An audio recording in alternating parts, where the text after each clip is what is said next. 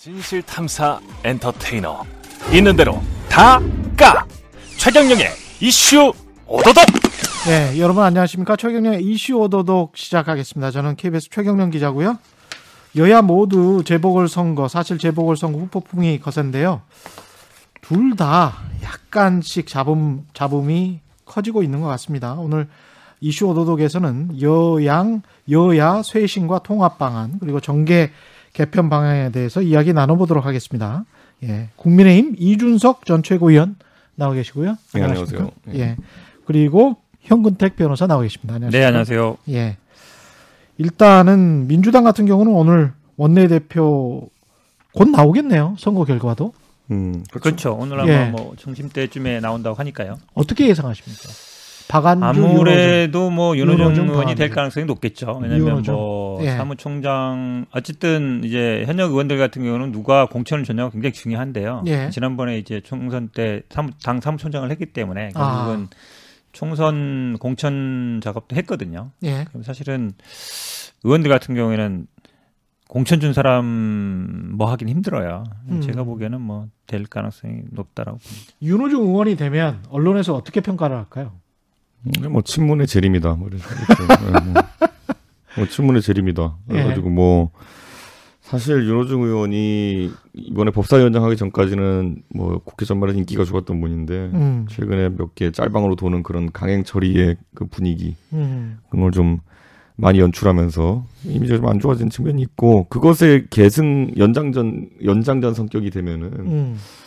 저는 냉각될 수밖에 없다. 국회 내 분위기가. 여야 분위기가. 예, 그렇게 좀 생각합니다. 음. 신문의 재림이다 이렇게 나올 것 같은데 저도 언론에서 그런 비판을 받으면 아무래도 이제 쇄신의 이미지나 이런 게좀 없어지지 약하지? 않겠느냐. 아니, 근데 예. 어제- 도 있는데요. 근데 음. 이제 이런 것도 있어요. 이게 박원주 의원 같은 경우는 약간 그래도 뭐 비문 비주류다라는 음. 평이 있기 때문에 이 얘기를 하는 게 이제 한 두세 가지 정도 있잖아요. 핵심적으로 얘기하는 음. 게 결국은 아 조국 조국 장관 문제도 뭐 공정의 문제다 이런 얘기하고 아마 이제 상임위 재배분도 해야 된다. 물론 이제 법사위는 논의를 한다 했었는데 저는 네. 뭐 전제는 법사위는 좀 그 권한을 좀 수정하는 걸로 하면 타협의 여지가 있다고 봐요. 법사위가 지금 상황 상원처럼 기능하고 있기 때문에 그 기능만 사실 폐지하면 조절이 되거든요. 음. 그다음에 지금 이제 결국 검찰 개혁이나 언론 개혁을 먼저 할 거냐 이것도 좀 늦- 속도 조절하자는 얘기 있어서 결국 누가 되냐도 중요하지만 얼만큼 표 차이가 나느냐도 중요하다고 봐요. 결국 아. 이제 초심 초도선 의원들이 한 80명 정도 81명 정도 되는데 그 어디로 갈 거냐라고 보는데 저는 그래도 아주 이렇게 수치도 중요한데 저는 뭐 그래도 박원주 의원이 좀 선전할 거라고 봅니다. 왜냐하면 그래요? 최근의 분위기가 예. 지금 말씀하신 것처럼 언론의 분위기나 이런 데 대부분 좀 변해야 된다. 이게 음. 굉장히 많거든요. 예. 그런 것들이 아마 의원들도 의원들 생각은 사실은 대선이나 이것도 중요하지만 처음에 내가 재선되는 게 제일 중요하거든요. 현역 음. 의원들 같은 경우 맞잖아요. 예. 그러면 본인이 재선에 가는 게 어떻게 유리하냐. 그거가 일, 일반 기준이에요. 그 전에는 과거는 결국은 이제 나한테 공천을 준 사람이고 미래는 결국은 내가 재선되는 게 제일 중요한 건데 근데 그 사이에서 저는 뭐 고민하는데 저는 뭐 어, 아주 일방적인 결과는 나오지 않을 걸로 봅니다. 너무 긴 고민이에요. 제가 봤을 때 재선은 지금 민주당 국회의원들이 3년 남았거든요. 3년 남아서. 지금 네. 원내대표가 재선 책임져 주기는 너무 기간이 멀고 음. 반대로 또 어, 지금 그럼 당면한 선거는 대선이거든요. 예. 그러면은 대선 때 어떤 영향을 줄 것인가를 깨달아야 되는데 음. 지금 저는 개혁 언론 개혁이니 뭐 무슨 뭐 사법 개혁이니 한다고 난리치잖아요. 음. 그럼 그 원내대표 바로 여론에 질타먹고 죽습니다 지금. 음. 그렇기 때문에 그런 거 못 한다. 음. 예, 결국에는 야당에게 오히려 어느 정도 공간을 내어주는 그런 원내대표가 되는 게 낫다. 이건요, 제가 그냥 정치공학적으로 말씀드리면요. 음. 야당에게 책임을 같이 떠넘길 수 있는 그런 전략 전술적인 면이 강한 사람이 좋습니다. 책임을 떠넘길 수 있는. 자, 보세요. 지금 야당에서는 또 집단적 사고를 하지 않고요. 또 이제 이기적으로 이제 움직이는 사람들이 있을 겁니다. 예. 예를 들어서 그 원, 그 원내 이제 재협상 하는 거, 음. 원구성 재협상 하는 거에서도 삼선 의원들이 지금 저희 당에도 많습니다. 예. 이 사람들 일반적인 국회라 그러면은 지금쯤 상임위원장 번갈아 가면서 하고 이렇게 하고 있을 텐데 못했기 때문에 쌓인 게 있어요. 일반 국민들이 보기에는 그 상임위원장 하고 말고 뭐그 대단한 차이냐 이렇게 하겠지만은 상임위원장 되는 순간부터 장관급 대우 받는 거고요. 음. 여러 가지 뭐 아니 국회의원은 원래 장관급 아니에요? 아, 근데 자- 실제로 장관급의 각종 수당이라는 게 나옵니다. 아 예, 그렇군요. 그렇기 때문에 그런 어떤 장관급 대우를 이제 여러 부분에서 받을 수 있다 보니까 음.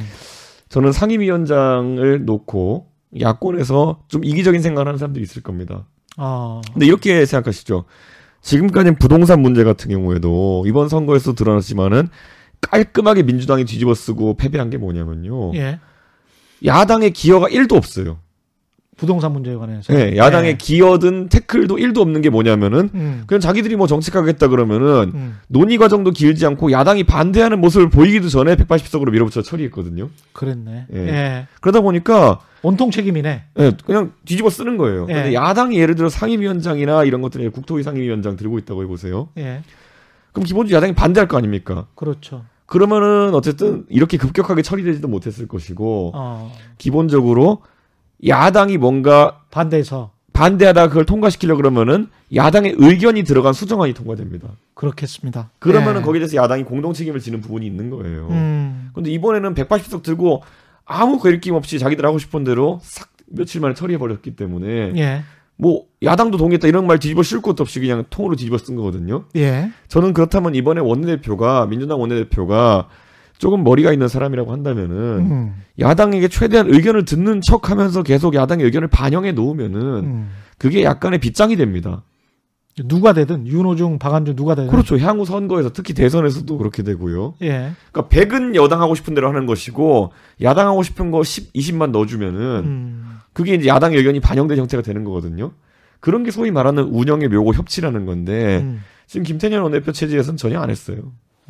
어떻게 일리 있는? 지적이에요. 왜냐하면 이제 그 당시에도 음. 아마 이제 이준석 최고가 계속 하는 얘기인데 예전에도 그 당시에 이제 돌아보면 이제 국토위, 예결위 이런 게 어쨌든 야당 몫이었거든요. 예. 그때 주자고 했을 때 사실은 이제 삼선 이상 중진들은 받을 수 있다라는 식으로 갔어요. 음. 그, 어, 저 조경 원내대표도 그렇고. 근데 김종인 비대위원장이 안 된다 한 거거든요. 법사위 예. 아니면 말자. 예. 어, 사실은 그래서 어찌 보면 이제 선거까지 끌고 온 건데 지금도 비슷하죠. 예를 들어서 국토위나 예결위 같은 게 만약에 야당이 갔으면 국토위 지금 부동산 문제 얘기하는 것이고 예결위 같은 경우 이제 재난지원금이나 아니면은 그렇죠. 예. 어, 추경 얘기할 때 음. 결국은 예결위원장이 방망이를 두드려야 되는 거거든요. 강- 공동 책임일 수 있죠. 음. 이게 저는 아마 서울시 지금 집값 문제도 비슷하게 가고 있다고 봐요. 오세훈 그렇죠. 시장도. 왜냐 오세훈 예. 시장이 지금 집값이 안정이 되다가 오세훈 시장 결국 규제를 풀자고 지금 가는 거잖아요. 예. 그 압구정 뭐모 아파트 같은 경우 갑자기 뭐 한달 새에 뭐 10억 올랐다 그런 예. 얘기 나오 뉴스 나오는 거 보면 사실은 이게 서울시 만약에 집값이 오르면 지금은 이제 도로시 책임이 거의 오세훈 시장한테 갈 상황이에요. 지금. 은 음. 음, 그러니까 저는 그래서 결국 결국은 이제 국회는 협치예요. 제가 보기에는 음. 어느 정도 이 대화 협상을 해야 되는 거기 때문에 민주당이 뭐다 뭐 뒤집어 쓴다는 말이 아니라 다 할 필요는 없는 것 같고 저는 뭐이 법사위 문제만 어느 정도 해결이 되면 권한 네. 문제만 해결이 되면 네. 서로 뭐 예비할 가능성이 있다고 보고 지금 중요한 말씀처럼 사실은 예결위원장이나 국토위원장도 되면요 자기 지역구에 가장 큰 하나의 사업은 다 해결할 수 있어요. 아. 그럼요. 왜냐하면 국토위라는 예. 게 결국은 도로 놓고 철도 놓고 길 놓는 거잖아요. 예결위라는 건 마지막에 예산을 하는 건데 예결위원장이 자기 이걸 안 하면 그러니까 음. 예결위 간사나 예결위원장은 재선을 위해서 필요한 어떤 지역구의 정말 중요한 민원 같은 거 한두 개는 반드시 해결할 수 있거든요. 어떻게든 통과시켜야 되는 거고. 그렇죠. 수정하는. 그러면은 네. 사실은 야당에 지금 삼선 뭐 사선 하시는 분들도 다 사실은 하고 싶죠. 음. 하는 저희한테도. 그래서 큰 도전인 게 음. 지금까지는 김종인이라는 전략가가 있었기 때문에 예. 그런 것들을 이기적인 행동을 설득도 아니야 그냥 안 돼 이러고 그냥 차단한 거거든요. 예. 예, 원래 김종인 스타일이 뭐 설득 안 해요 그냥 그건 안 돼 이러고 뭐 너는 이상한 사람 뭐 이러고 끝이잖아요 그냥 보면은 아. 그런 것처럼 이제 깔끔하게 처리했었는데 이제는 주호영 원내대표는 근데 협상가 스타일이었고 음. 그리고 지금의 원내대표가 또 저희가 누가 될지 모르겠지만은 예. 또 저희 당에서 물에 물 탄 듯 이렇게 하는 분들이 있어요. 예를 들어서 저희 언급은 안 하겠습니다. 근데 그렇게 하면은 이 대응 전선 자체가 무너질 가능성이 있고 예. 그때 오히려 민주당한테 기회가 오는 겁니다. 아. 그런데 그거를 이제 과연 윤호중 의원 같은 경우에는 지금 원구성 협상도 안 하겠다 이렇게 하고 있는데 예. 저 같은 사람 저는 국회의원도 아니잖아요. 그렇죠. 그러니까 저는 뭐 상임위원장 떡고물이 뭐 어디 오는 것도 아니고 음. 제 친한 사람들도 뭐 저 같은 사람 강경 대응 모드가 좋죠. 근데 음. 또 국회에 앉아 있는 사람들 중에 삼선 의원들 이런 사람들 같은 경우에는 떡고물이 떨어지면 좋다. 아, 지금 말씀하시는 거 들, 듣다 보니까 여당의 상임위원장 지금 하고 있는 사람들 입장에서는 재분배를 해야 된다면 자기가 가지고 있는 위원장직을 내놔야 되는 거네. 근데 그러니까 그래서 이제 네, 역으로. 말씀하신 것처럼 예. 이제 만약에 박원주 의원이 만약에 어 재분배하겠다라면 한 일곱 여덟 자리 내놔야 되는 거잖아요. 내놔야 되는 아, 거네. 내놔야 되는 건데 사실은 예. 근데 그때 선정을 할 때 보통은 이제 삼선 이상이 하는데 그 예. 일곱 자리 같은 경우에는 재선급이나 얘기하면서 아 이거 임시로 할 수도 있다 아. 이런 게 어느 정도 그 암묵적인 동의가 있었어요. 예. 그러니까 그분들은 제가 보기에 아 양해할 것 같아요. 제가 지금 수도 민주당이. 민주당 음. 재선급은 대선 떨어지고 나서 그렇게 큰 서러움을 당해보지 않은 분들이라 가지고 아. 자기 상임위원장이랑 대선이랑 어떤 게 더 중요한지 아마 예. 상임위원장이라고 생각하면은 예. 대선 때 서름 받으실 겁니다. 그렇네요. 아니 오늘 뭐 이준석 전 최고 같은 경우는 민주당 그 정치 컨설팅 해주러 나오신 것 같아요. 거의. 저는 해줘도 안 할 거 알기 때문에 해주는 거예요. 제가 요즘 방송 가가지고 예. 어, 선거 결과 분석하면서 네. 뭐이 왜곡된 젠더 정책 이런 거 다 얘기해 주잖아요. 예. 안 바뀔 거 아니까 해 주는 거예요. 답안지 줘도 여기 못 받아 먹는다고 하니까. 아. 예. 거의 굴욕인데. 그건 아니고요. 아, 그 젠더 젠더 얘기 나오니까 얘기하는데 사실은 나는 이준석 그 최고 그게 좀 걱정스러워요. 예. 그러니까 남녀를 너무 갈라치게 하더라고. 예. 그러니까 왜냐면 사실은 그래가지고 이득 보는 건 맞아요. 최고, 지- 아 진중권 최고래.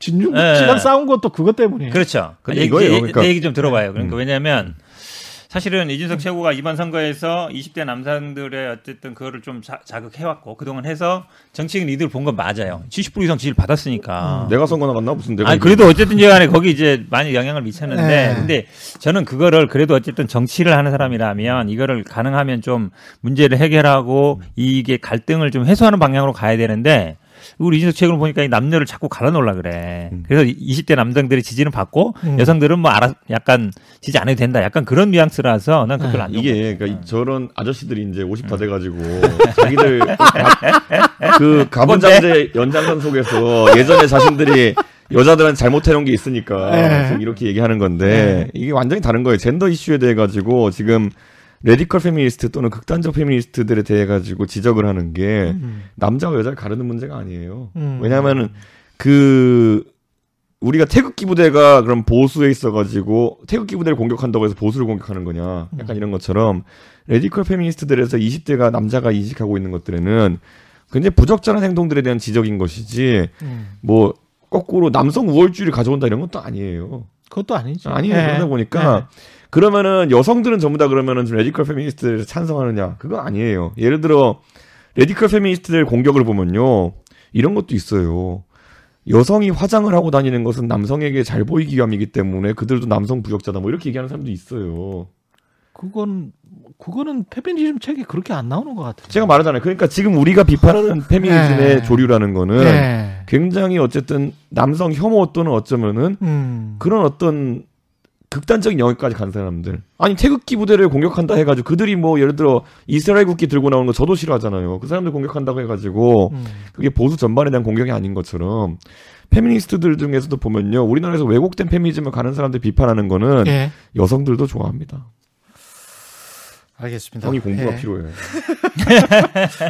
조금 더 나가면 예, 예. 그래서 말싸움 나니까 좀 힘- 힘들어질 것 하시고요. 같으니까. 제가 나중에 그 술 한잔 하면서 제대로 예. 교육해서 다시 나오겠습니다.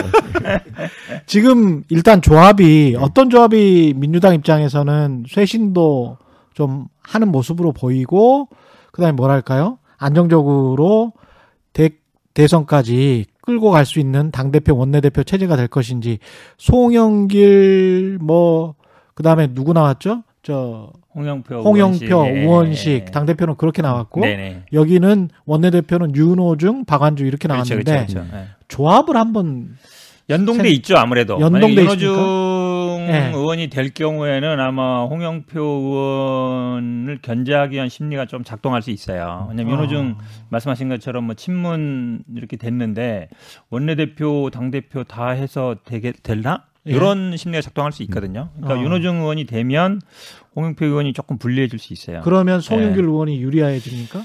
송영길 의원식 쪽으로 힘이 좀 몰릴 수 있죠. 송영길 의원은 아무래도 뭐 친문 핵심은 아니고요. 예. 의원식 의원 같은 경우에는 그러니까 우리 당에 어찌 보면 이제 부엉이 모임이라는 게 있고 예. 그 다음에 이제 민평년 모임이 예.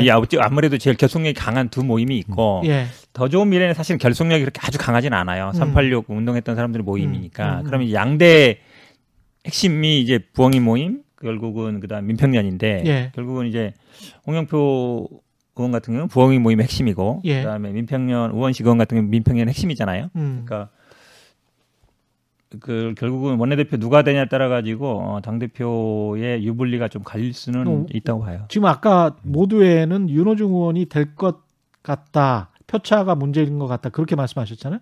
그렇게 예상하신 거 보면 윤호중 의원이 되면 그러면 우원식이나 송영길 쪽으로 당심이 갈 수도 있다. 그런 걸로 해석이 될까요? 제가 보기에는 모르겠어요. 이건 뭐 저도 사실은 예. 뭐 직접 관여는 안 하고 있어서 잘 모르겠는데 대체적인 그 평가는 음. 그렇게 보는 것 같아요. 그러니까 원내대표, 당 대표를 아 지금 어쨌든 친문이라고 하는 사람들이 다 했을 때 예. 과연 그게 되겠느냐 부담감? 이런 여론이 제가 보기엔 나올 수 있는 것 같아요. 근데 어떻게 보십니까? 여당 대표는요 예. 별로 중요하지 않은 사람이에요. 그래요? 네, 대통령제 국가에서 네. 여당의 대표라는 사람이 주목을 받는 경우도 별로 없을 뿐더러 그래도 얼굴이잖아. 주목 받는다는 건 네. 대통령이 싸울 때 주목 받습니다. 아. 네, 그렇기 때문에 참 예. 그 부담스러운 존재고 그 청와대 입장에서는 예. 실제로 예전에 보면 뭐 박근혜 대통령 시절에 새누리당 대표로 황우여 대표 있을 때 기억나는 행적 아무것도 없거든요. 음. 그냥 물에 물 탄 듯, 뭐 술에 물 탄 듯 이런 그런 느낌이었고 예. 그 김무성 대표가 들어서면서 약간 청와대와 각이 서고 이러면서 주목을 받았었죠. 그랬죠. 근데 그거는 어 정권 말기 싸움 난다는 얘기예요. 음. 네, 그 각이 드러난다는 거는. 예. 자 마찬가지로 지금 제가 봤을 때는 민주당에서 이번에 이낙연 대표 크게 뭐 제가 봤을 때 임기 중에 뭐 하셨는지 기억이 잘 안 납니다. 음. 네, 뭐 사면 얘기했다가 바로 들어간 것 그 정도? 예. 그 정도만 기억에 남는데 저는 이번에 대표가 지금 나오신 분들 중에서 그렇게까지 청와대와 각을 세울 만한 분이 있는가 음. 그런 행보를 보일 만한 분이 없기 때문에 저는 세 분 다. 예 그런 어떤 측면에서 관심 받기는 어려울 것이다 그리고 딱히 이번에 대표 되신 분이 공천을 할 것 같지도 않습니다 아, 공천할 것 공천이라면. 지금 대표 되신 분이 나중에 내년 지방선거 6월 공천을 하시는 건데 그러네요. 그것까지 멀리 바라보기도 최근에 민주당의 상황이 너무 위험해가지고 음. 그럴 것 같지가 않다 그럼 대선 과제 관리 체제 정도다. 그리고 그건 또 대선 후보가 되는 순간부터 대표보단 대선 후보에 관심 쏠리니까요. 당연하죠. 네, 예. 그러다 보니까 이번에 하여튼간 저는 민주당 대표가 되시기 위한 그 경쟁 그다지 치열하지도 않다 이런 느낌입니다. 약간. 음. 국민의힘 같은 경우는 어떨까요? 국민의힘 같은 경우는 중진과 초선 사이에 대표는 그래도 아무리 이제 초선이 뭐 출사표를 던졌다고 하지라도 그래도 중진들이 될 가능성이 높지 않습니까? 그러니까 노선 갈등이 이제 선명한 게 예. 그 지금까지의 그 선거에 있어 가지고 그 전통적 보수가 주도했던 선거에서 판판이 깨지다가 이번에 여러 가지가 겹쳐 가지고 약간 젊은 어떤 어, 보수가 주도한 선거에서 제가 이겼거든요. 예. 그것도 서울 선거인데 크게 이겼기 때문에 선거 이기려면 이렇게 해야 된다라는 각인이 이제 조금씩 저희 지지층에게 퍼지고 있습니다. 음. 그렇기 때문에 그런 측면에서 이걸 계속 이어나가려 그러면은 어쨌든 그 젊은 세대의 이해를 좀 할 수 있는 당 대표가 나와야 되는 거 아니냐 예. 이런 얘기가 나와서 지금 이준석이 부상하고 있는 겁니다. 그러니까 아니, 제- 당대표를 할 거예요? 제가요 예. 그 원래 모든 것은 저는 이제 그 의혹 제기하시는 분들도 예. 의혹 상태일 때 제일 비싸게 팔리거든요. 아니 그래도 것처럼 당대표 이- 선거는 6월 초에 하긴 하잖아요. 그러니까 출마 담론도 네. 그 이렇게 끝까지 시간을 끌겠다. 불을 피울 때 제일 비싸게 팔린다 이걸 네. 알고 있기 때문에 말을 네. 이제 빙빙 돌리긴 하는데 예. 아, 생각은 있는 것 같아요. 생각이 있는데 이제 있습니다, 분위기 아니 근데 지금 이제 초선 중에 이제 김웅 의원이 뭐 나온다고 하는데 네. 김웅 의원이 물론 뭐 현역 의원이긴 하지만 음. 정치 활동 경험이나 아니면 뭐 짧죠. 여론이나 이런 거에 비하면 예.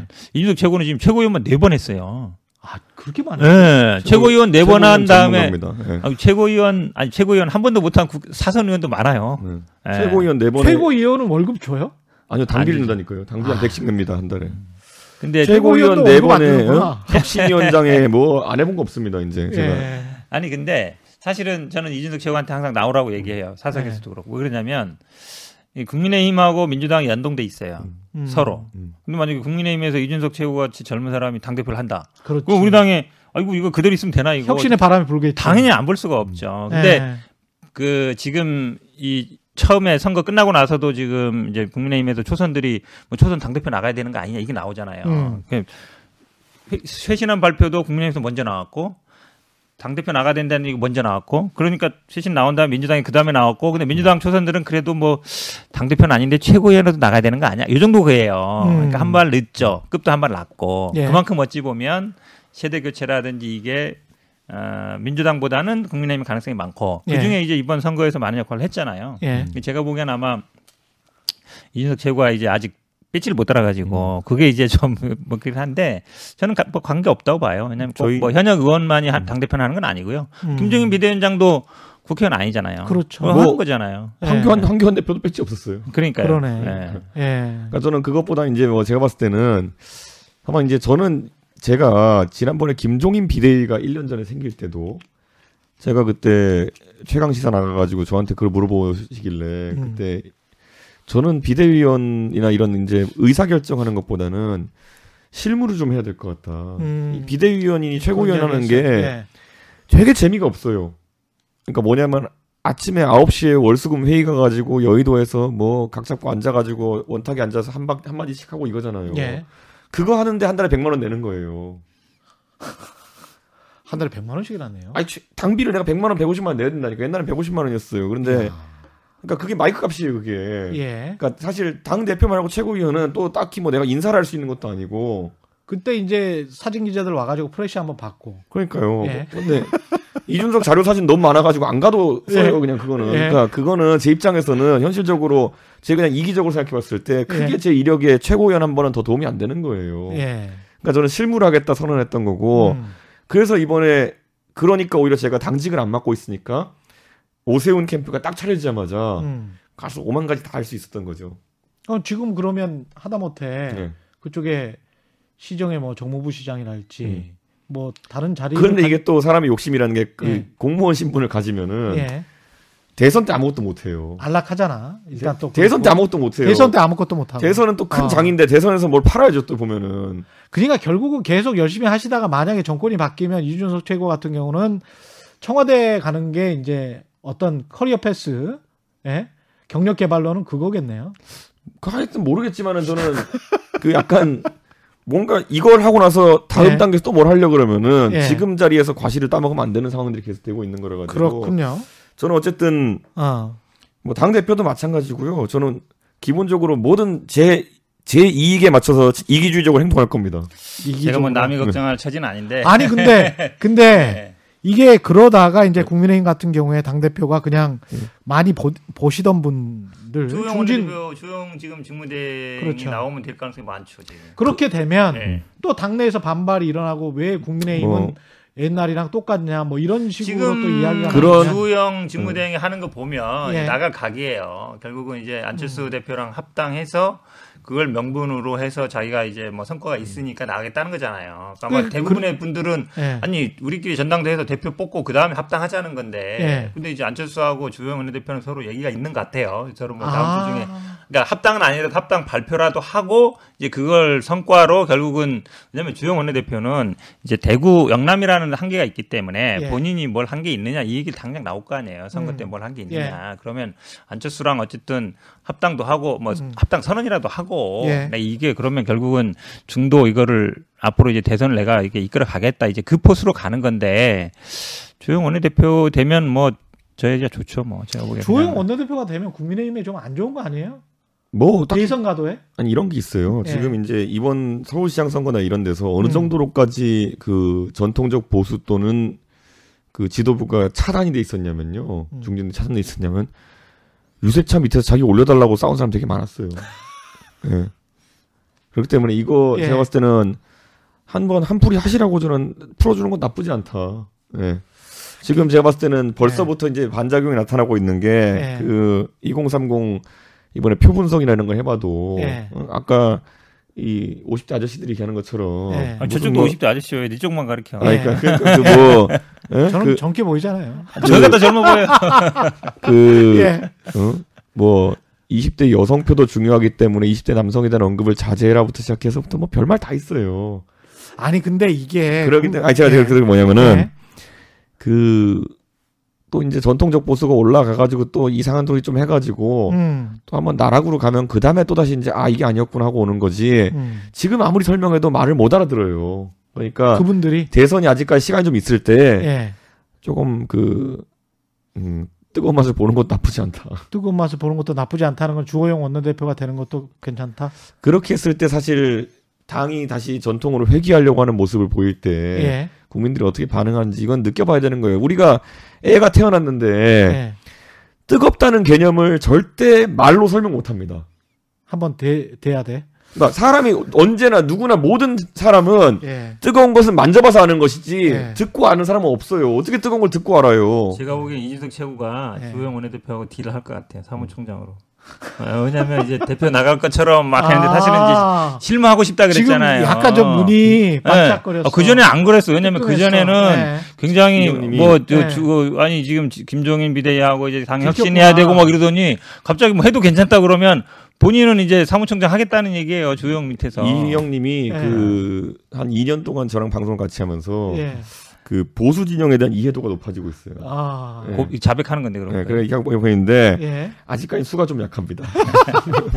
사무총장은 아니다. 뭐. 그러니까 이해도가 네. 높아지고 있는 건 알겠는데, 예. 근데 이게 참 보수 음. 어, 국민의힘 같은 경우도 민주당하고 똑같이 어떤 친문의 이미지에서 음. 벗어나야 되는 게 박근혜 전 대통령 같은 경우에 그 선거 유세를 할 때 저도 기억이 나는데 음. 그때 60세, 70세 이상은 그 주변에 1.5m. 오지 말아라. 아, 5m 인가? 그, 5m, 이- 5m. 그 이야기 했었잖아요. 그죠? 예. 아예 지침으로 내려왔잖아. 그게 홍, 돌아가신 홍사덕 의원님이 아마 하신 걸 거예요. 맞아요, 맞아요. 5m 내로 접근하지 말라. 예. 65세 이상. 예. 근데 그랬음에도 불구하고 개혁이나 혁신이 안 돼서 네 번 다 패했다가 이번에 이제 이겼는데 이번에도 만약에 비슷한 모습을 보이면 이제 약간 또 다시 주춤하게 되는 거네. 저는 물리적 나이보다도 음. 그좀 생각이 좀 쿨하고 젊으면 돼요. 음. 그러니까 김종인 위원장이 나이가 80인데 제가 그분을 2012년에 72일 땐가 처음 뵀거든요. 그렇죠. 어. 그런데 김종인 위원장이 그때 깜짝 놀랐던 게 뭐냐면은 72인데 그 이거 조그마한 무슨 목욕 가방 같은 거 들고 다니세요. 명품 가방이야. 목욕 가방 같은 게 다 들고 다니시는데 네. 안에 뭐가 들었나 보면 뭐 이제 보통 할아버지들 보면 막 무슨 지폐 좀 들어있고 무슨 뭐 수초 들어있고 그러잖아요. 예. 딱 해서 딱 꺼내는데 안에 보니까 아이폰 하나 덜렁 있어요. 아. 그걸 보면서 야 쿨하다 이런 느낌 딱 했거든요. 예. 그 당시에 아이폰은 보면은요 또 아이폰 4 뭐 이럴 때라 가지고 음. 화면이 작잖아. 큰 것도 없어요. 예, 작아. 화면 예. 작아요. 근데 그걸 딱 쓰는 거예요 보면서 음. 이걸 보면 느낀 게 뭐냐면 또 그리고 이렇게 뭐 카카오톡 메시지 이렇게 딱 보내잖아요. 예. 그러면 꼭 이모티콘 같은 걸로 답이 와요. 뭐 화난 표정 이런 거로 이렇게 해서 오는 거 보면서 음. 역시 이 나이보다도 자기가 젊다고 생각하는 게 더 중요한 거구나. 라는 생각인데 음. 그 기조가 지금까지 이어져 나오고 있는 거예요 보면은. 진짜로 김정- 실체도 젊으면 음. 그리고 굉장히 좀 강력한 거죠. 그러니까 네. 저는 그래서 이제 그런 것처럼 우리 당에도 보면 나이는 좀 있지만 굉장히 좀 젊은 티가 나는 분들이 있긴 있어요. 아, 그 대표적인 게 이제 50대 중반이 돼버린 하태경 같은 사람이거든요. 예. 예. 근데 저는 그 나이 물리적 나이보다도 한 20대쯤 됐는데 막 태극기 같은 소리 하는 사람도 있어요 보면은. 근데 그것보다는 20대가? 많아요 우리 당에 보면은. 지난번에 왜 그 기억 안 나요? 그 무슨 뭐 네. 혁신인가 혁신인가 만들어 가지고 왜 어, 가면은 자고 저- 만들었던 거 있잖아요. 가면 막, 막 20대 30대밖에 안 됐는데 막 부정선거 막 이런 거 해가지고 막 하고 다니고 이런 사람 많아요 보면은. 그렇구나. 음. 예. 김종인. 그 김종인 전 비대위원장 이야기하면 삼지대 이야기 안 할 수 없고 삼지대 이야기에 뭐 윤석열 전 총장 빠질 수가 없고 이렇게 그 금태섭, 김종인, 음. 윤석열 만약에 성사가 된다면 국민의힘 입장에서는 만약 음. 주호영 원내대표가 대표가 되고 국민들한테 약간 좀 어 실망이야 이렇게 돼서 저쪽은 진짜 약간 옛날 보수인가 봐 이렇게 생각이 돼서 그 삼지대가 막 커진다면 그러면 자생할 수도 있는 거 아니에요? 예전에 이렇게 되는 거죠. 옛날에 예. 친이 친박 한 번 싸울 때 보면 음. 주의 야박 이런 얘기 있잖아요. 낮에는 친이고 밤에는 박근혜가 이랬잖아요. 예. 제가 보기에는 이제 제2의 주의 야박이 나오는 거죠. 한마디로 아. 얘기하면 이제 몸은 이제 여기 있는데 밤에는 이제 다 일로 줄 서, 가서 줄 서겠죠. 김정일, 아. 윤석열한테. 대선은 아, 저쪽이니까. 당연하죠. 예. 그럴 가능성이 농후하죠, 지금. 제가 윤석열 총장이 대선 나오려면은 예. 현실적으로 돈을 마련할 길이 없어요. 200억 이- 이야기 했잖아요. 어, 돈을 마련할 길이 예. 없어요. 현근택 변호사는 또 500억이야 주장해요. 그것도 대선 비용이. 근데 대선 비용 한 4, 500 돼요. 그러니까 예. 그런데 그것 때문에 좀 곤란할 거다라고 얘기했잖아요. 음. 이건 현실이에요. 현실이다. 자 그러면은 이걸 해결할 수 있는 방법 중에 하나로 대안으로 제시를 바로 하신 거예요. 음. 윤석열이 자기 돈 없이 대선을 치를 수 있는 방법은 교섭단체를 만드는 거예요. 교섭단체를 네. 만들어야 된다. 교섭단체는 20명 이상이잖아요. 예. 20명 이상의 국회의원을 땡길 수 있는 그 90명만 있으면은 풀이 국민의힘밖에 없네. 당장 이번 연도 말부터 정당 지원금 분기별로 받을 테고 선거 때 가면은 선거가 있는 해에는 내년 1월에 돈을 줍니다. 100억 넘게. 아. 그렇기 때문에 그것과 더해서 뭐 이렇게 하면 어떻게 할 수 있다 이거거든요. 밤에 들어오지 말고 그냥 낮에 그냥 뚜벅뚜벅 걸어서 그러니까- 이 땅에 거꾸로 자, 그래서 선지대로 이제 예. 이게 이게 지금 그 사실 정치판에서 벌어지고 있는 수싸움들이에요. 제가 이걸 먼저 던졌잖아요. 주호영 대표도 그걸 던지고 아. 돈 때문에 돈 문제가 클 거다. 그러니까 우리랑 들어와라 이렇게 하니까 예. 아니다의 대안을 이제 김종인 위원장이 제시하는 건데 이 시도가 얼마나 위험한 시도냐면요. 예. 20석 못하면은 말 안 되는 겁니다. 이렇게 보여드릴게요. 음. 자, 예전에 2017년에 급하게 대선을 치르겠다고. 음. 자, 박근혜 대통령이 3월에 탄핵된 다음에 5월에 대선을 치러야 되잖아요. 예. 반기문 신당이 그 전에 약간 준비가 됐었잖아요. 그게 바른 정당입니다. 예. 자, 그런데 그 안에서 이제 보면요. 그때 바른 정당도 1월 달에 급하게 창당을 했어요. 음. 왜냐? 정당 보조금이랑 선거 보조금 때문에. 탄핵은 정작 3월에 됐거든요. 음. 근데 3월 이전에 미리 준비를 하고 있어야 되는 거예요. 왜냐? 돈 스케줄에 맞춰 가지고. 그렇구나. 근데 자, 이걸, 예. 이걸 보시면 뭐냐면은, 음. 바른정당 그때 어떤 구조냐 보시면 되냐면은, 예. 아주 간단해요. 그때 20대 총선에서 새누리당이 123석인가 했어요. 예. 그럼 보통 구도를 어떻게 보냐면, 영남 60석이에요. 예. 그리고 비례 한 20석이에요. 그럼 음. 여기 80개거든요. 그렇죠. 그럼 남아 있는 게 한 4, 50개 돼요. 예. 4, 50개 중에서 바른정당이 땡긴 게 33개예요.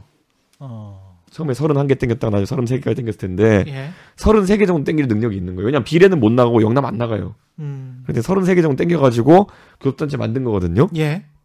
자 그러면 지금의 우리 당 의석을 보면 102개인가 그래요. 101개, 그렇죠. 102개거든요. 예. 100 똑같아요. 영남 60개 예. 상수 거기다가 비례 20개 그럼 80개예요. 20개가 안 될. 101개, 102개에서 딱 예. 까고 나면 80개 보면 20개거든요. 20개가 안 될 수 있어. 이거 네. 다 완전 대바지만 다 끌고 나가야지 20개예요. 네. 근데 이게 가능하지 않다고요. 근데 한 10명이 나갔다라고 하면 어 그리고 계속 그렇게 지지율이 고공행진을 한다. 윤전 총장이.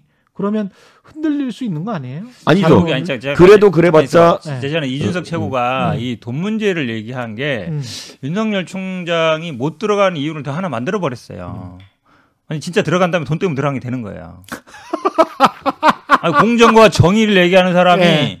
돈돈 때문에 없어서 이제 쫀쫀하게 들어갔다. 아 그렇죠. 왜냐하면 처음에는 본인도 재산이 한 200억 많은- 된다는데 그러니까 많은 네. 사람들이 사실은 돈 문제를요 이렇게 전면적으로 얘기를 하지 않아요. 보통 사석에서 얘기하지. 예. 왜냐면 사석에서는 다 알거든요. 정치하는 사람들이. 예. 그래서 그 전에는 이제 이명박 박근혜 구속시켰는데 어떻게 들어가겠냐 이게 이제 큰 거였는데 지금은 제가 보기에 들어간다 그러면 지금 말씀처럼 아, 돈 없어도 들어간 것밖에 안 되는 거예요. 그럼 쫀쫀해지는데. 어, 쫀쫀해지죠. 그럼 완전 지지율 확 빠지죠. 그래서 자. 저는 오히려 네. 이제 그 프레임을 만들어 놨다고 보는데 음. 그 프레임 만들어 놓은 거예요, 사실은. 만들어 놓은 건데 근데 지금 자꾸 이제 바른정당 사례를 얘기하는데요. 사실 이게 대선 국면으로 넘어가서 대선 지지율이 어, 예를 들어서 지금 유승민이나 뭐 원희룡 이런 사람들이 안 나오고 계속 어느 정도 유지되면 다 사실은 마음이 가게 돼 있어요. 물론 뭐 영남 의원들이나 뭐 비례대표 얘기하지만 그건 방법이 있습니다. 뭐 합당을 하든지 신설을 하든 뭐 하면 돼요. 그 예. 방법이 있기 때문에 결국은 대선 후보 얘기가 대선 후보가 어느 정도 지지율이 나오느냐 당내 자체적으로 그게 안 되면 힘의 논리상 끌려가게 돼 있어요. 근데 이제 당 그 만드는 게 뭐? 그거는 한그 일주일이면 됩니다. 지금. 현 변호사님이 항상 절반 정도만 맞는 평론을 하는 거로 제가 파악하는데 예. 돈 문제가 이제 변수가 된 건 맞아요. 그게 의도가 있는 것도 맞는데 음. 거꾸로 쫀쫀한 사람 이미지 이전에 음. 그것보다 더 큰 압박이 있습니다. 어떤 압박? 뭐냐면은 정치판에 있는 누구나 대선 치르려면은 끝까지 가면 한 3, 400억 들고 음. 그게 당 돈이든 개인 돈이든 음. 그전 단계에서 예비 후보 시절 그러니까 선거 치르기 한 세 달 전까지는 두세 달 전까지는 개인 돈 계속 쓰면서 한다 한, 한 일주일에 이런저런 잡비가 계속 나간다는 걸 알고 있어요. 예. 예. 근데 여기서 윤석열 총장의 등록 재산이 있잖아요. 공직자로서. 예. 그것보다 상회하는 돈이 쓰는 걸로 추정되면은 그러면 거기서는 쫀쫀한 거 이전에 특수부 검사 출신으로서 음.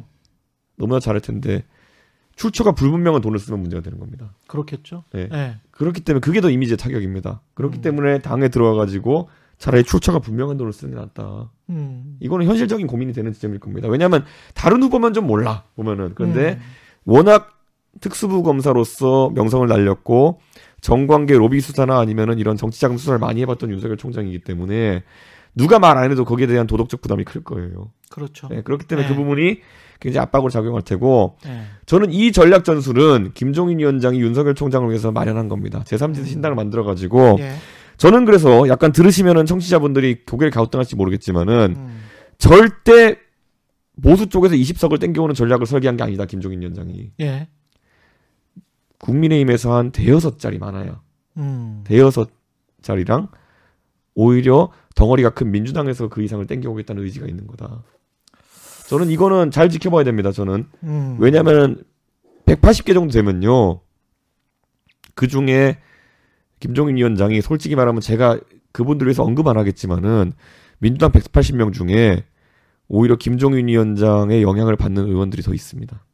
이준석 최고가 굉장히 의미 있는 얘기를 한 거예요. 음. 지난번에 나가면서 뭐라 그랬냐면 아 분열된다 여당도 예. 어, 그리고 야당도 분열된다. 그러니까 사자 구도를 얘기했거든요. 그 계속 이야기 나온 그 사자 구도에 지금 사실은 왜냐면 김정은 비대위원장이. 예. 그러니까 비대위원장이 민주당 비대위원장 했잖아요. 예. 그러면서 이제 공천 준 사람도 많아요. 음. 친한 사람도 되게 많고. 예. 그러니까 우리 당 내에서도 김정은 비대위원장이 만약에 제3지대 가고 있으면 흔들릴 사람들이 있을 것이다라는 얘기들은 해요. 음. 그 여당의 친소 관계들은 여당의 인사들도 이름이 호명이 되지 않습니까? 그 호명이 되죠. 그렇죠. 지금처럼 그러니까 야당뿐만 아니라 여당에도 어쨌든 뭐 본인하고 친소 관계 있는 사람들이 있기 때문에 그걸 예. 염두에 두는 거예요. 어찌 보면 이제 갈라치기도 하는 것일 수도 있고 어 본인의 이제 구도대로 만들려고 하는 시도일 수도 있고 그게 이제 어느 정도 이제 관계 있는 것처럼 음. 이제 민주당 내에도 그런 흐름이 나올 수는 있죠. 그래서 이걸 네. 잘 보신 뭐냐면요. 예. 그 묘한 정치 관계 속에서 예를 들어서 제3지대 후보로 민주당 쪽의 상위 파일을 상당히 뺏어오는 제3지대 정당이 설립된다. 음. 그러면요 국민의힘 입장에서 그렇게 나쁜 것도 아니에요. 왜요? 민주당 국민의힘은 대통령을 못 가져가잖아. 아닙니다. 전통 그게 이제 이번 서울시장 선거를 앞두고 예. 오세훈은 안 됐던 사람들이 했던 거랑 똑같은 얘기거든요. 음. 국민의힘은 물구나무 서서라도 대선 후보를 만들어낼 겁니다. 그렇겠죠. 예. 예. 그럼 그 사람 입장에서는 거꾸로 그 지금보다 훨씬 더 민주당 쪽 성향이 강해진 제3정당의 윤석열 후보 또는 저는 제가 좀 그분한테 부담 줄 수 있어 그렇지만은 예. 김종인 위원장이랑 되게 친한 민주당 의원 하면 떠오르는 사람이 한 명 있습니다. 박영진 저는 아무 말도 안 했어요. 예. 예. 그런 후보들이 설립되면은 음. 저는 결코 그 단일화판이 야권에게 나쁜 판이 아니다. 음. 저는 이렇게 봅니다. 근데 이게 불소 성립이 안 되는 게요. 예. 왜냐하면 오세훈 후보 같은 경우에는 그래도 빅3에 들어 있었어요. 예. 기본적으로 그렇죠. 야당 후보 중 빅3에 들어 있어서 2등 어, 최소한 1등은 모르겠지만 2등은 할 것이다라는 생각이 있었단 말이에요. 예. 근데 지금 국민의힘 대권 후보 중에 음.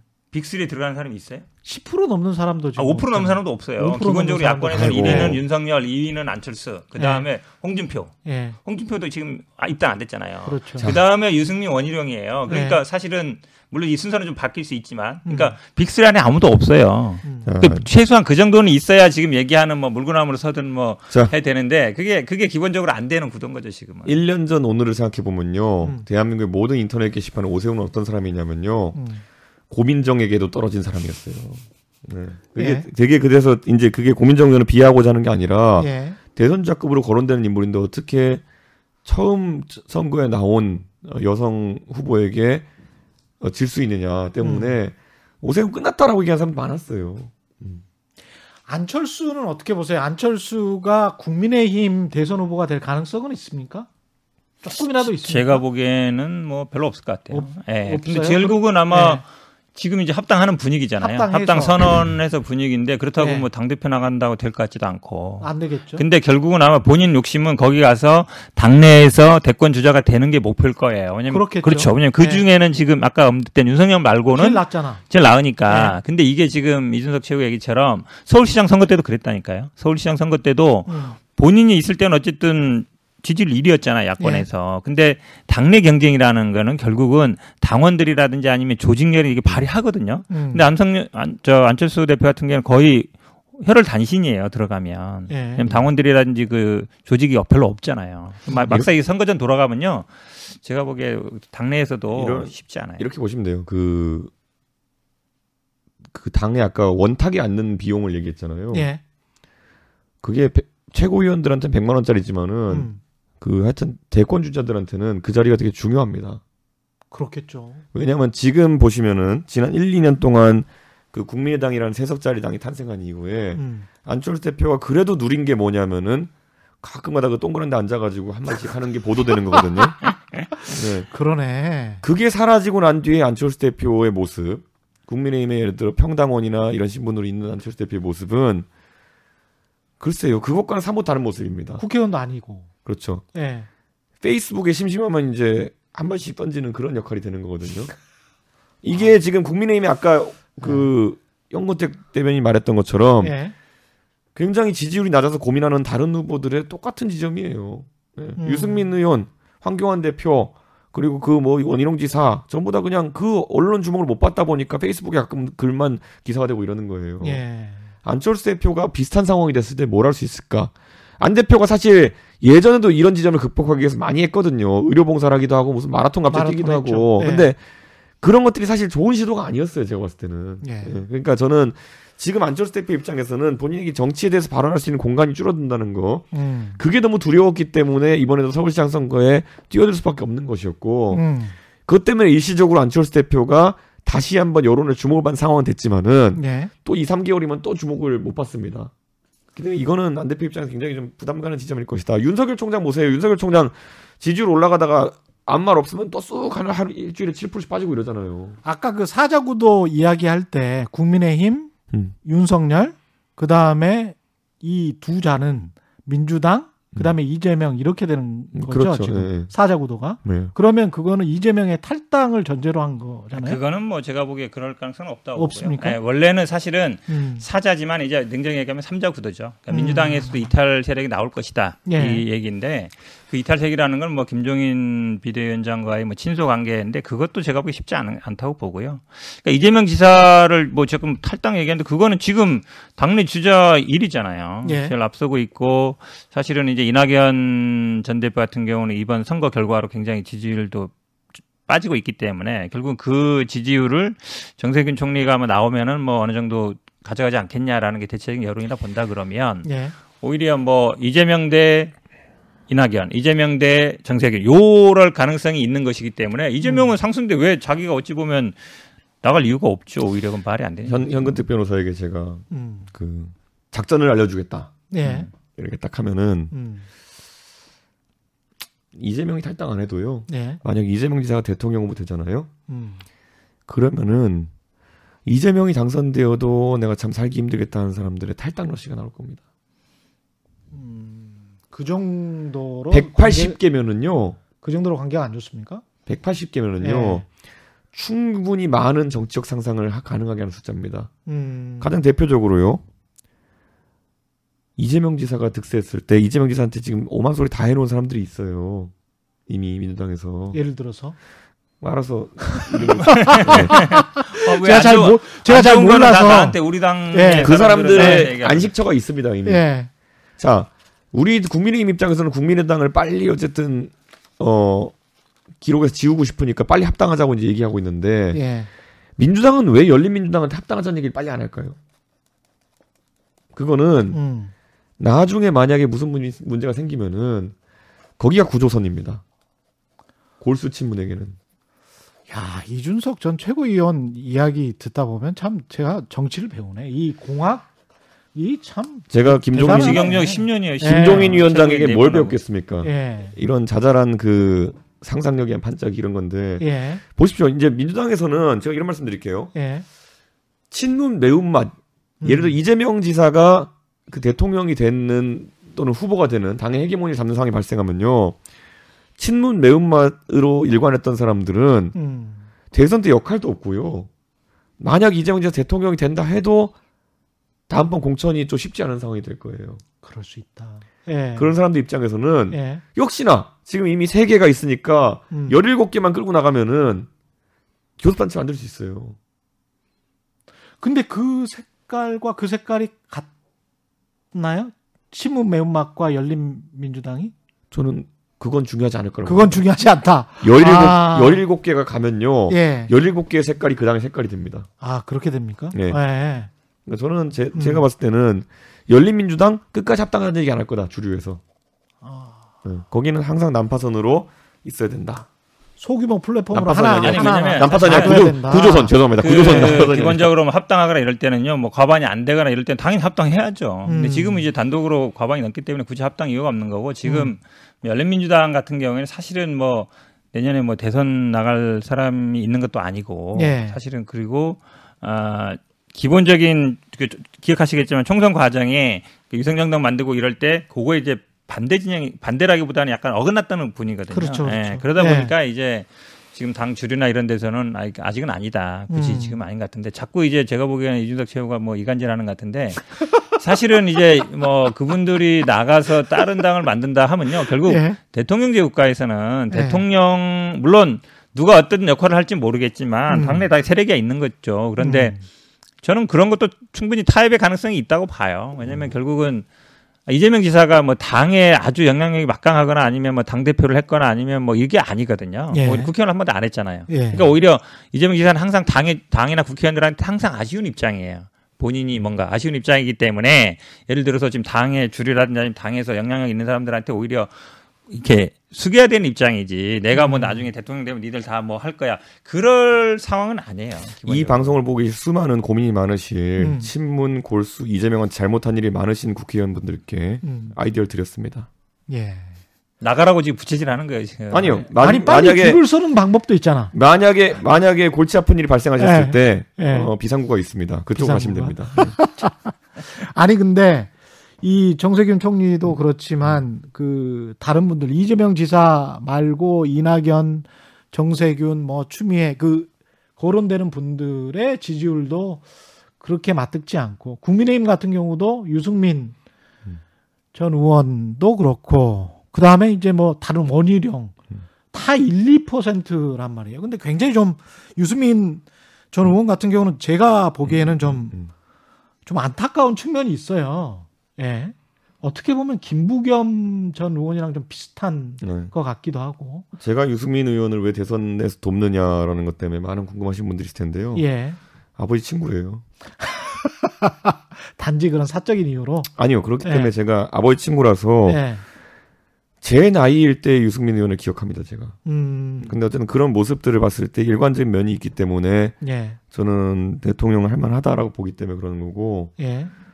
어 뒤집어 말하면 아버지 친구라는 이유만으로 누군가를 돕는 건 아니에요. 그렇게 할 그렇- 거면은 그렇지는 않겠죠. 김부겸 장관도 저희 아버지 친구십니다. 그렇게 따지면은 네. 고등학교 대구 분들이구나. 고등학, 고등학교 예. 선배시고 예. 대학교 동기십니다. 아니 근데 유승민이나 김부겸 이 두 분 다 제가 그 인터뷰를 해보니까 뭐 좋은 것 같아요. 제가 음. 제 느낌으로는 그러니까 합리적이고 성령도 뭐 음. 괜찮으신 것 같고 그런 것 같은데 지지율은 안 오른단 말이죠. 지지율이나 이거는요 국민이 예. 뭘 보냐면 시대 정신을 봐요. 예. 이거 시대에 맞느냐. 음. 그러니까 예를 들어서 유승민 의원 같은 경우에는 지난번에 박근혜 대통령하고 맞서면서 사실은 정치적인 몸값을 키운 거잖아요. 예. 그때 사실 어찌 보면 뭐 친박을 청산하겠다든지 이렇게 세게 나와서 하는 때가 타이밍이에요. 예. 어, 그리고 근데 이제 그게 오히려 지금 반대로 뭐 저는 뭐 그 정서를 잘 모르겠지만 음. 극복 못한 거예요. 대구에서 보면 아직도 뭐 배신자 얘기 듣고 있으니까 말이 안 되는 거잖아요. 오히려 사실은 그렇죠. 내가 대구를 오히려 살렸다. 오히려 이제 오히려- 진박을 내가 극복했다. 이렇게 오히려, 예. 오히려 이제 다 해야 되는데 지금도 대구 언론이라는데 보면 대구 뭐 배신자 얘기하고 있는 거 보면 아직 그 프레임에 갇혀 있는 거거든요. 아직도 10년 전 그거에. 음. 그러니까 그때 당시에 오히려 더 세게 치고 나가는 게 나았던 거죠. 현근 대표는 이렇게 다에게 또다시 보수를 알려주겠다. 네. 그러면은 많이 배워요 그 지금. 윤석열은 탄핵의 주역이에요. 예. 근데 대구 경북에서 윤석열 지지율이 잘 나오는 거는 이기려면 저 사람이 답이구나라는 걸 인식하면서 그랬던 거거든요. 음. 자 안철수도 탄핵의 주역이 주역이에요. 음. 네. 가장 먼저 탄핵이란 단어를 입에 꺼냈던 대선주자 중에 하나인데 안철수를 서울시장 보궐선거에서 초기에 그 소위 말하는 강경 보수가 밀어줬던 거는 저 사람이 나가야만 이긴다고 생각했기 때문에 그렇게 했던 거예요. 저는 그런데 나중에 오세훈이 나가도 이기네 하니까 안철수에 대한 인기가 시- 식어든 거죠. 예. 윤석이라는 사람도 마찬가지예요. 저 사람이 나가야만 이기네라는 인식이 있기 때문에 지금은 강경 보수가 밀어줘가지고 상당한 지지를 구축한 건데 음. 반대로 이제 대선 판이 조금 이제 민주당의 실정이 거듭되면서 음. 누가 나가도 해볼 만한 판이다 그러면 그때부터 유동적인 생각들이 나오는 거예요. 저는 그래서 탄핵하면서 박근혜 대통령에게 30년을 구형했던 검사가 보수 진영에서 대통령 후보가 될 수 있다 그러면은 저는 오히려 사면론까지 얘기했던 유승민이라는 사람이 그렇게 배척될 이유도 없다 이렇게 보는 거고요. 음. 이준석도 뭐 부정선거 반대한다 그러 부정선거 아니라고 했을 때는 뭐 죽이겠니 어쩌니 하다가 요즘은 또 저한테 제발 2030을 어떻게 해달라니 뭐 이 그러니까 이 사람들은 이기겠다에 대한 열망인 것이지 음. 그냥 또 고정된 어떤 생각을 갖고 있는 건 또 아니에요. 아니 근데 제가 그 검찰청 그다음에 음. 대법원 앞에서 그 시- 시위하시는 분들 있잖아요. 네. 태극기 쫙 네. 해놓고 그 박정희 대통령의 유신 네. 관련해서 쭉 틀어놓고 그러시는 분들이 음. 있거든요. 근데 그분들이 이제 플랜카드에 써놓은 걸 보면 다 윤석열 지지란 말이죠. 그렇죠.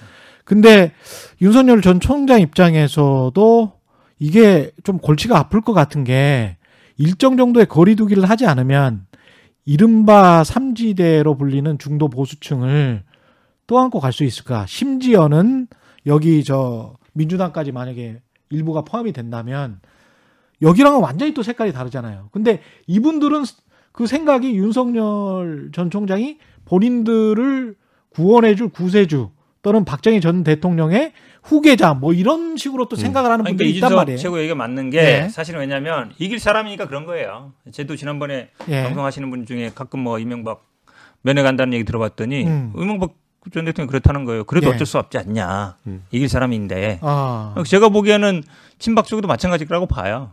왜냐하면 결국은 대선을 이겨야 되는데 이길 사람이 누구냐. 그게 민주당만 아니면 돼. 그렇죠. 그게 예. 어찌 보면 이제 근본적으로 예를 들어서 뭐 사면 문제든 이거를 해결할 수 있다고 생각한다 그러면 예. 뭐 제가 보기에는 뭐 끌려갈 수밖에 없다고 보는데 근데 이제 변수가 지금 이준석 최고가 계속 분명히 얘기는 안 하지만 결국은 이제 제3지대에서 어 김종인과 윤석열이 어떻게 만날 거냐 그게 핵심이잖아요. 근데 음. 제가 보기엔 점점 늦어지는 것 같은 게 윤석열이 별로 생각이 없는 것 같아요. 김종인을 당장 만날 생각은. 아 그래요? 이거는 빨리 진행이 될까요? 마지막으로 음. 빨리 진행이 될까요? 아니면은 좀 더 시간을 끌까요? 김정인 위원장이 별의 순간 별의 순간 계속 얘기하다가 예. 하니까 윤석열 총장이 사퇴하고 나왔잖아요. 예. 그 타이밍 맞춰가지고 음. 저는 윤석열 총장 같이 정치 처음 하는 분들은 음. 안 듣는 것 같아서 다 듣고 있습니다. 자기 이름 맨날 검색해 보고 있고요. 음. 그러니까 그거 어차피 그 다 알고 이제 판단할 겁니다. 그거는. 아, 그러면 원래 정치 처음 하는 사람들 맨날 네이버에 자기 이름 검색하고 이래요. 아 그렇군요. 네. 예. 5월쯤으로 예상을 해도 될까요? 김종인 전 위원장도 그런 이야기 했잖아요. 5월. 다만 이제 저는 네. 윤석열 총장이 최근에 이제 측근 통해서 했다는 말 중에 정치하는 사람들을 만날 생각이 없다라고 했던 거는 음. 기본적으로 정치 혐오증에 있는 국민들을 기반으로 한 제3지대 정당 만들겠다는 거거든요. 음. 그거는 안철수의 실패 모델 그대로 가는 겁니다. 음. 그건 아니어야 되고 오히려 굉장히 정치적으로 능수능란함을 보여야 되는데 음. 저는 그거는 또 옆에 이상한 사람이 붙은 게 아닌가 약간 그런 착각을 한 게 아닌가 생각합니다. 그거는. 알겠습니다. 예, 누가 붙어 있는지 모르겠습니다. 예, 오늘은 여기까지 하겠습니다. 음. 최경영 이슈 오도독 지금까지 국민의힘 이준석 전 최고위원 현근택 변호사와 함께했습니다. 네, 고맙습니다. 감사합니다. 고맙습니다. 예, 단단한 껍질에 쌓여 있는 궁금한 이슈를 들고 다음 시간에 다시 돌아오겠습니다. 고맙습니다.